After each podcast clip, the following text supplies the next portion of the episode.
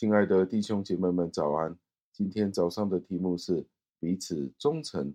经文出自于加拉太书五章二十二节，经文是这样说的：“但圣灵的果子是仁爱、喜乐、平安、忍耐、恩慈、良善、信实。”感谢上帝的话语。在这里的经文当中，最后一个圣灵的果子是翻译为信实，英文是用 faith，可以翻译为信实或者信心。信心这个字的意思就是忠诚、正直。与神有关的信心，是我们可以看到上帝的承诺得到成就的那种确认。圣经说，我们是因信称义的，就是在罗马书的第五章的第一节，意思就是上帝抹走了我们身上的罪性的一个过程。我们需要以上帝的怜悯为基础，就好像主耶稣基督在我们心里面所展示的一样。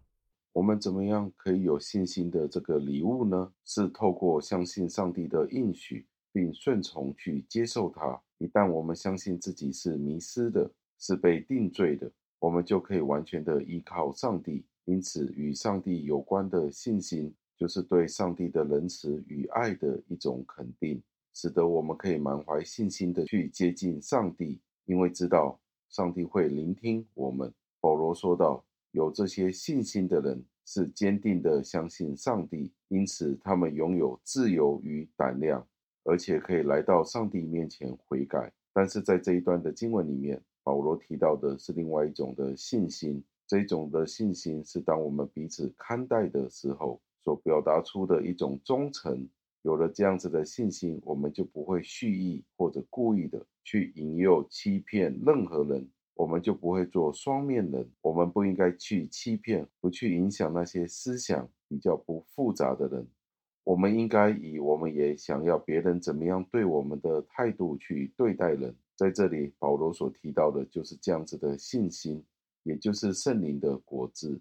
最后，让我们默想：当基督徒面对批评或者逼害的时候，要保持正直。世界上的人便会静坐下来观看你的一言一行。问心无愧的诚信是无价的，以德报怨总是以恶相待更好。祈求恩典来保持我们的诚信，拒绝将自己降低到逼迫你的人的那种水平。祈求力量为上帝而征战，而不是自己为自己去争斗。你就会发现，上帝是正在为你去征战。让我们一起祷告。亲爱的恩主，我们再一次的赞美感谢您。为了这一段的经文，信实不单单只是代表相信依靠您的应许必然成就，也代表了人与人之间的关系，互相彼此之间的忠诚。主啊，您教导我们不应该去欺骗人，同一时间，我们也愿意真诚的去对待我们身边的弟兄姐妹们、身边的朋友们，过一个诚实。问心无愧的人生，以德报怨，永远是比以恶报怨好得多了。主啊，求您帮助我们，真正的学习到这一门的功课。求您垂听我们的祷告，是奉我主耶稣基督得胜的尊名求的。阿门。